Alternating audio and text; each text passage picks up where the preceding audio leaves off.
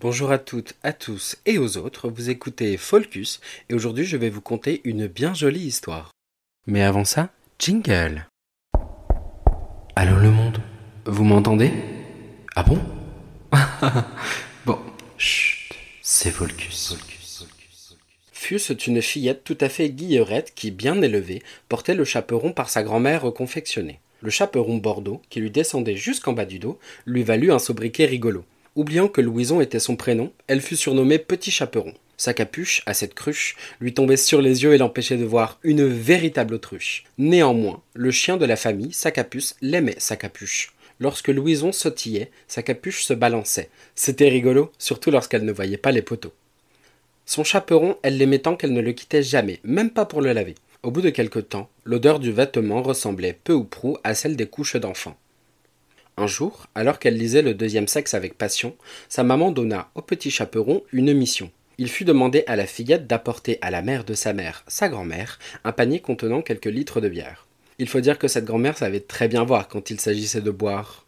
Elle était consciente de son addiction et entendait bien apporter une réduction. Dans cette entreprise, elle avait limité sa consommation d'eau, ayant lu sur les réseaux que c'était écolo. Devant traverser la forêt, le petit chaperon s'était bien équipé. Ainsi alla-t-elle, à travers les cimes, cherchant quelques nouvelles rimes. La poésie, elle aimait ça, même s'il aurait été préférable qu'elle n'en écrive pas. Ce n'est pas tout, figurez-vous. Parfois, la nana poussait la chansonnette à tue-tête avec l'élégance d'une vachette. La terre entière devenait folle, et que dire des bestioles? Les passereaux implosaient comme de vulgaires ballons d'eau. Tous rêvaient que Blanche-Neige lui ait appris le solfège, si seulement elle n'avait pas fait une overdose de son propre nom. Bon, revenons-en à nos moutons. Que disais-je? Alors, la fillette Guillerette, le chaperon cochon, la mère Grand et ses penchants. Ah oui, Louison prenait la route pour rejoindre la vieille croûte.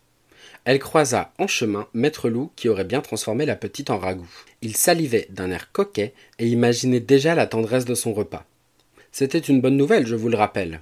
En effet, Maître Loup n'avait plus d'appétit depuis que sa femme était partie. Maîtresse Loup avait un secret bien caché. Ça, notre cher ami carnivore l'avait bien compris depuis qu'il l'avait surprise avec Hector. Ah, ce chien On l'aurait préféré mort. Maître Loup s'approcha doucement de la petite innocente qui sentait la fiente. Il prit de grands airs et s'approcha du chaperon vert. Oui, il était daltonien, ce chien. À peine eut-il le temps de quelques mots prononcés que déjà le petit chaperon l'avait flingué. Flûte, si près du but. Au moins, maintenant, il n'a plus faim.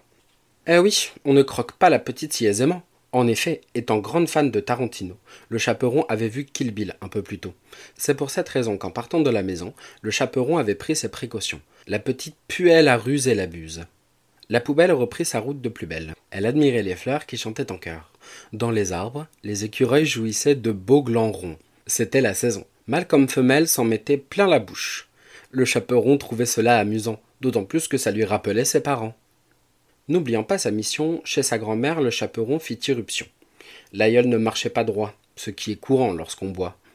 Elle remercia Louison pour ce panier de dégustation. Elles s'installèrent autour de la minuscule table en verre. Sous l'emprise de l'alcool, la grand-mère raconta quelques bricoles. Elle servit une bière et tendit au chaperon un grand verre. Il était plein de bière, de même pour la grand-mère.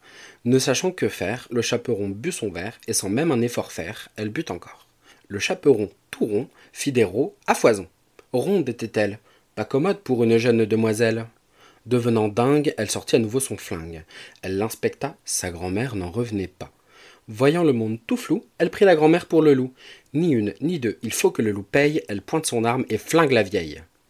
Ironie du sort, tout le monde est mort, sauf Hector. Lui, ça va. Quelle jolie histoire Le chaperon, avant de reprendre sa route, se resservit à boire. On ne retrouva jamais l'enfant ce qui n'inquiéta pas davantage sa maman. On ne sait pas si elle crève, et ainsi le conte s'achève. Ne le lisez pas à vos enfants, sous peine qu'ils n'aillent voir Mère Grand.